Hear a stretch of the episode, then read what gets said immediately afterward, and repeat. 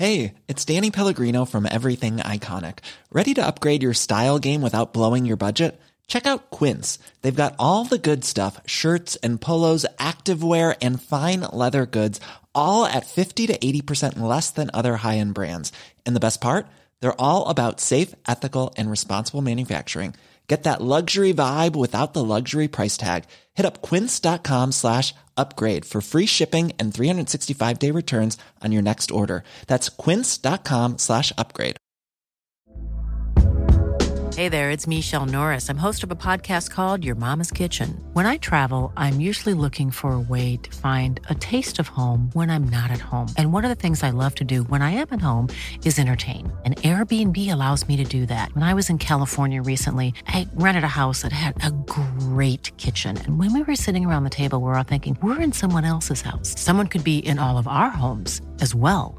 If you have a home, but you're not always at home, you have an Airbnb. Your home might be worth more than you think. Find out how much at airbnb.com/slash host. Many of us have those stubborn pounds that seem impossible to lose, no matter how good we eat or how hard we work out. My solution is PlushCare. PlushCare is a leading telehealth provider with doctors who are there for you day and night to partner with you in your weight loss journey. They can prescribe FDA-approved weight loss medications like Wegovy and Zepbound for those who qualify. Plus, they accept most insurance plans. To get started, visit plushcare.com slash weight loss. That's plushcare.com slash weight loss.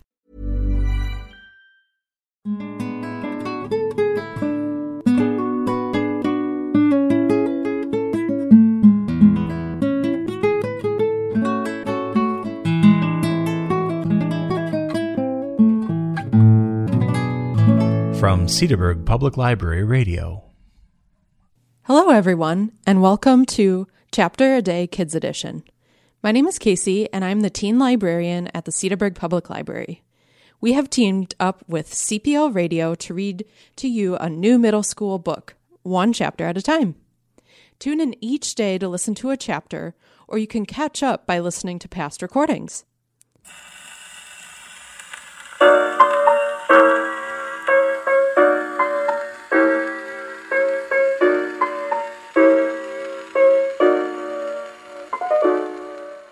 This month's selection is called Betty Before X by Ilyasah Shabazz. It's about a young girl named Betty who was raised by her aunt in Georgia until she is six. Then she joins her mother and step family in 1940s Detroit, where she learns the hard truths about the civil rights movement. Later on in life, she marries Malcolm X, the influential African American Muslim minister and civil rights activist. I love this story because it is all about keeping your faith during tough times and leaning on your friends and community for love and support. After each chapter, CPL Radio will play a few Motown and doo wop songs, the music that Betty and her friends Suzetta and Phyllis listen to in the book. To listen to the latest chapter, visit our website or go to the CPL podcast page on Spotify.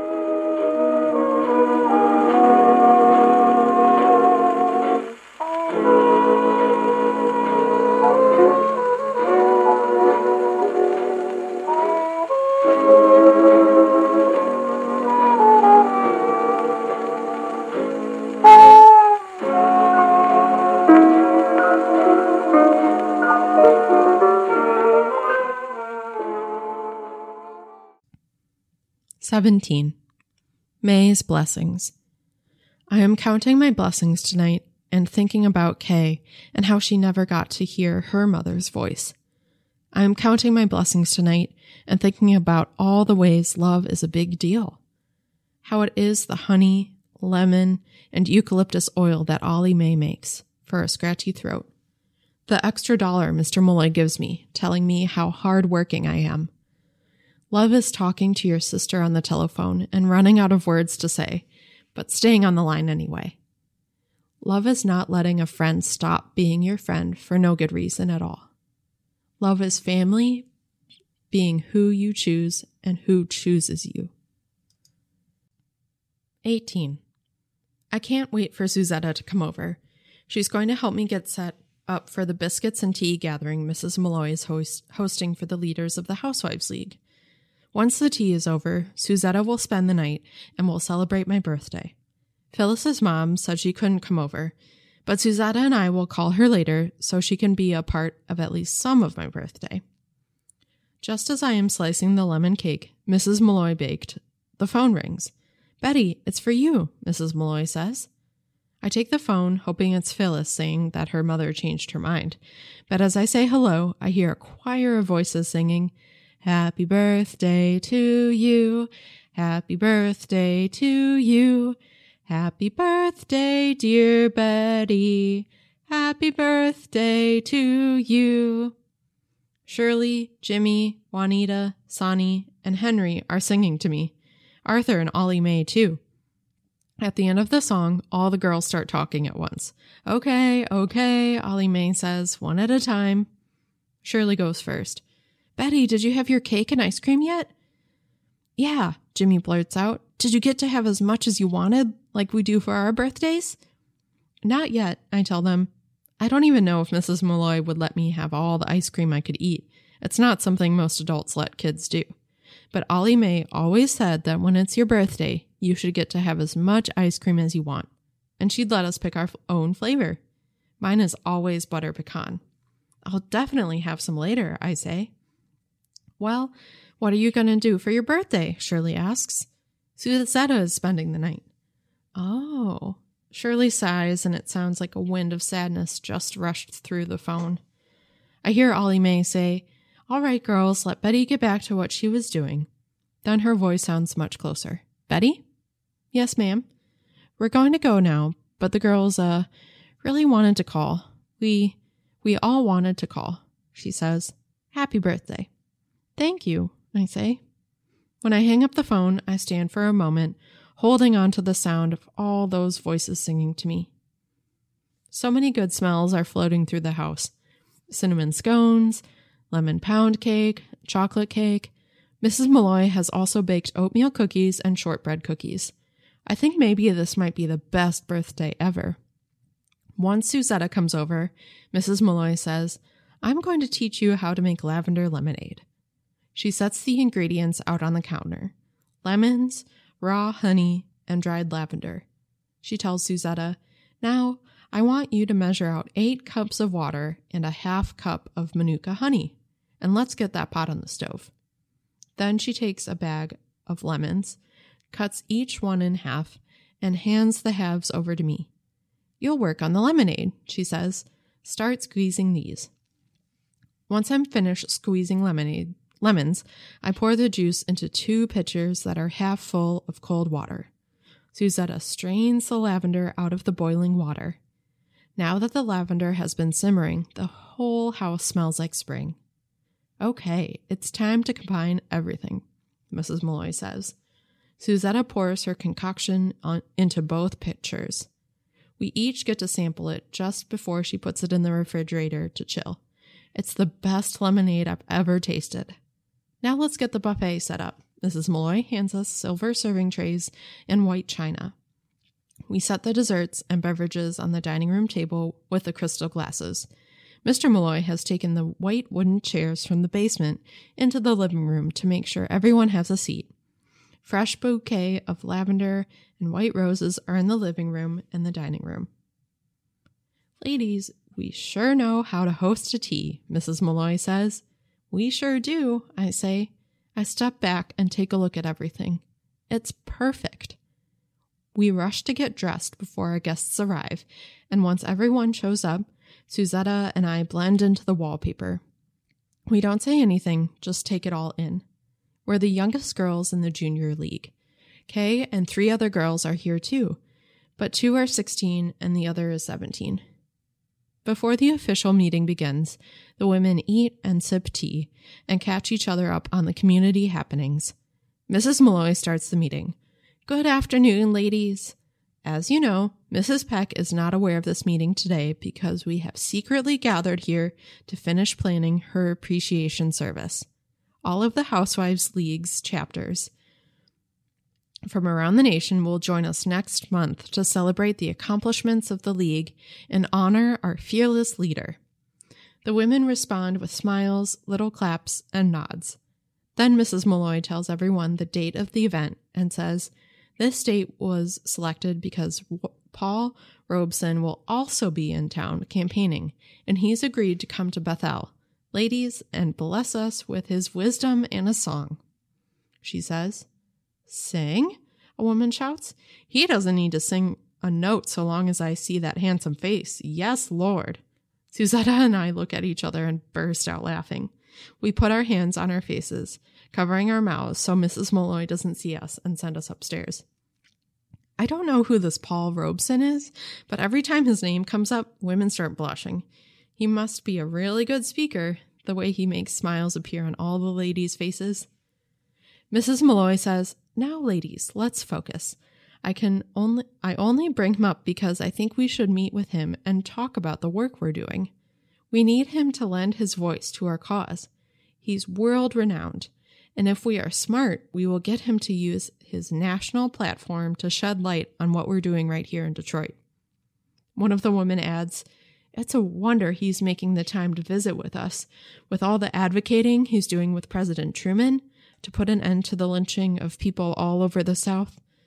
Doesn't look like it's working, but at least he's trying. The woman sitting next to her shakes her head. How in the world is Truman going to say he upholds the Constitution when he won't pass legislation to end lynchings? And to think, another housewife adds, the Negro has traveled far away from his family and laid down his life in a war for this country, only to return back to a system of laws that still allows him to be tied up, helpless, and hung from a tree while people just stand around watching the life go out of him. I will never understand this kind of hatred and barbarism. Lord help me, I won't. Mrs. Malloy picks up a lemon ginger cookie from the plate in the middle of the table. She bites into the cookie, wipes the fallen crumbs from her lap, and says, By not doing anything, Truman is telling all of us, Negroes and whites, that it's perfectly fine to murder a Negro in this country and get away with it. One of the women adds, Some of those folks will kill their own kind if, if they stand for justice. Can you believe that? I think maybe Mrs. Malloy forgot that Suzetta and I are in the room. Because as soon as she looks over at us, she says, Oh, girls, you can excuse yourselves now. But then as we walk away, she adds, But one more thing. I'd like the two of you to introduce Mrs. Peck at the event. In front of everyone? I ask. Yes, you'll talk to the league and the work. You'll talk about the league and the work Mrs. Peck has done and what she means to you. She says it like it's no big deal, what she's asking us to do. We'll talk about this later, she says. This, I know, is her way of telling us to go to my room, close the door, and let the grown up folk be. Except everyone here isn't grown. Kay and her three friends are here, nodding and snacking and fitting right in with all the adults. I'm nowhere close to being Kay's age, but once I'm older, I plan to sit in on all of the conversations, tell everyone how I feel. Suzetta plops down on my bed. What do you want to do? I ask. We can paint our nails, Suzetta says. She goes into her overnight bag and pulls out the red nail polish Kay let us borrow. Once we paint our nails, there isn't much more we can do for a while. We just sit and wait and blow on our fingers and shake our wrists and wait some more. This goes on for about an hour. Mine dry faster because I didn't use as much as Suzetta, who has put such a thick coat on. It will take all night for hers to dry. We could call Phyllis now, I say. I pick up the phone and dial. The phone rings twice. Hello? It's Mrs. Boyd. Hello, may I speak with Phyllis? Who's calling? This is Betty and Suzetta, I tell her. Betty, Phyllis is busy doing chores right now. I'll let her know you called. Oh, okay, thank. Mrs. Boyd hangs up before I can even finish my sentence. I tell Suzetta, Next time you should call. I think Mrs. Boyd likes you better. Suzetta says, You should call back and tell her you're Loretta. She'll think Phyllis, she'll let Phyllis talk to Loretta. Suzetta is sure of this. Loretta is in our sewing class. She used to go to Bethel, too, but then her father became a pastor of his own church, so we don't see her on Sundays anymore. I can't do that, I tell her. She already heard my voice. Suzetta thinks for a moment. I'll do it, she says. I dial for her and then hand her the receiver. It must ring longer than two times because it takes a while for Suzetta to say, Hi, may I speak to Phyllis? Then, this is Loretta. Suzetta is talking higher than normal, mimicking Loretta's bird like voice. Yes, ma'am, Loretta, she repeats. Her eyes get real big, but then look at ease as she say, says, Yes, ma'am, I can hold. Suzetta smiles at me and motions me to come to the phone. I stand real close to her, leaning my head towards the receiver so I can hear Phyllis, but I make sure not to touch Suzetta's nails. Phyllis says, Loretta? All confused. No, Phyllis, it's me, Suzetta. She holds the phone closer to me. And Betty, too, I call out. Oh, Phyllis says, like she's not happy it's us. I can't talk right now, she tells us. Well, then why'd your mom give us the phone? I ask. She doesn't answer. Look, Betty, I can't be your friend anymore. My mom doesn't want me hanging out with you and Suzetta. I don't mean to snatch the phone, but I can't help myself. What do you mean? Why? Do I really need to tell you? Phyllis asks. Is it because we're in the Housewives League? I ask. Suzetta calls out, We can still be friends even though your mom doesn't agree with Mrs. Peck and Mrs. Malloy. Her voice sounds hopeful, but her face is sad. It's not about my mother disagreeing with them. I disagree with them, with all of you, she says. I don't want to be friends with girls who believe that buying expensive products from Negro stores is going to change anything. A tube of Dudley's hair cream isn't going to bring any of the people back to life who are strung up on trees. I look at Suzetta. Both of us are so confused and already missing our friend. Phyllis keeps talking. You two are so boring. We don't even have fun anymore, she says. Then, without even giving us a chance to respond, she says, I have to go. Bye.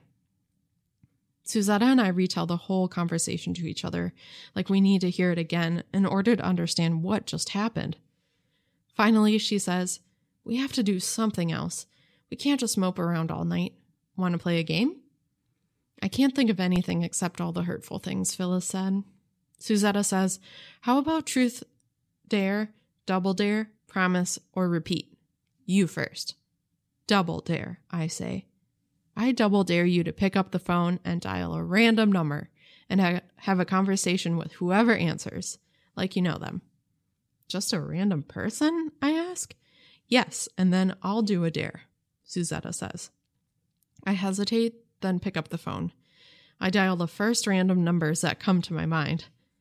An elderly man answers the phone. His voice is feeble and low. Hello? I put on the most adult sounding, sophisticated voice I can fake. Hello? Who's calling? The man asks. Me, I say. Me who? The old man asks. Who, me? I say. Suzetta starts laughing so loud that the old man hears her.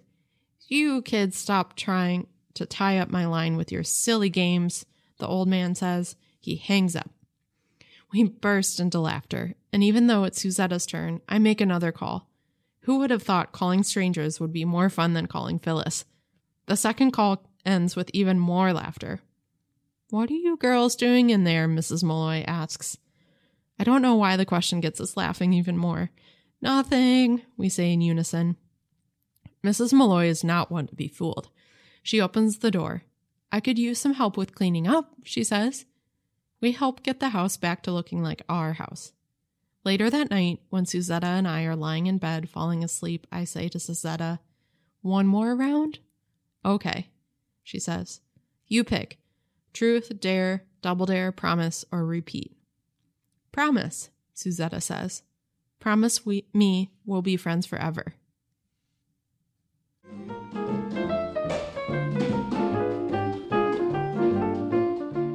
Chapter a Day Kids Edition can be heard Monday through Friday at this time on CPL Radio.